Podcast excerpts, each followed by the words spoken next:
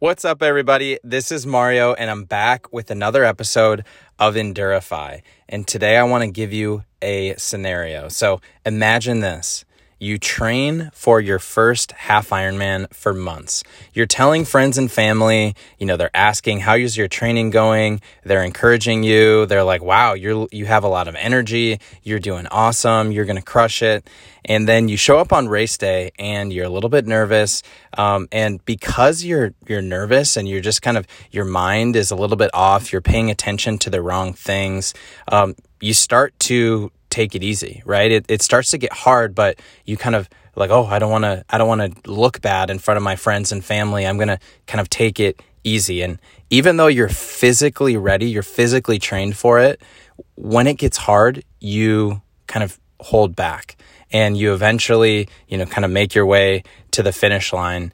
But after the race, you start kicking yourself because you feel like you could have given more.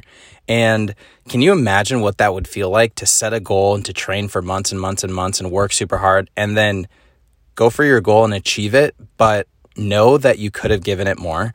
So, according to the Brave Athlete, uh, which is the sports psychology book that I'm reading, you may have fallen into the trap that leads to the number one most commonly reported post race regret and that's um, they these authors have worked with age groupers, Olympians, and hundreds of athletes. And the number one post race regret, can you guess, is that they didn't push hard enough, they gave up, or they mentally threw in the towel when the going got tough.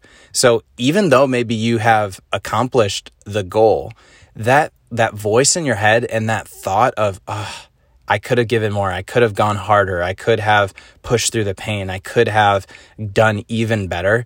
That's something that will linger with you for a while. And it's something that I was just reading about. And it's because of all of the things that you can pay attention to in a given race, in training, or, you know, in life, there's those five things that you can control, right? There's your, um, the, the things that you focus on. There's your attitude, there's your effort, there's the things that you see, there's the things that you hear.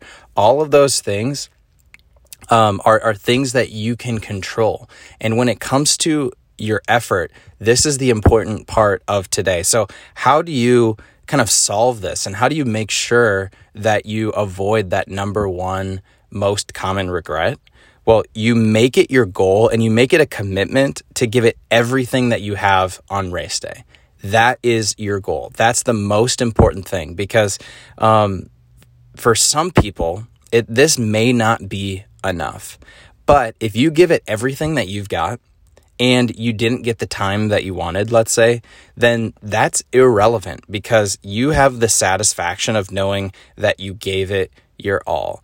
Um, and so that's just something that I was reading about, and I wanted to share that with you today because you don't control a lot of the things that that happen in life, but you can always control your effort, your attitude, and things like that. And if you focus on the things that you can control, and most specifically, if you focus on your effort, then no matter what you do, you'll have that satisfaction at the end of it, knowing that you gave it your all. And so the the context that I'm talking about this is through a race and through this half Ironman. But let's say that you uh, took this lesson and you applied it to your work for today. What would that look like for you? So that's what I have for you today. I hope that that served you, and I hope you all have an amazing day.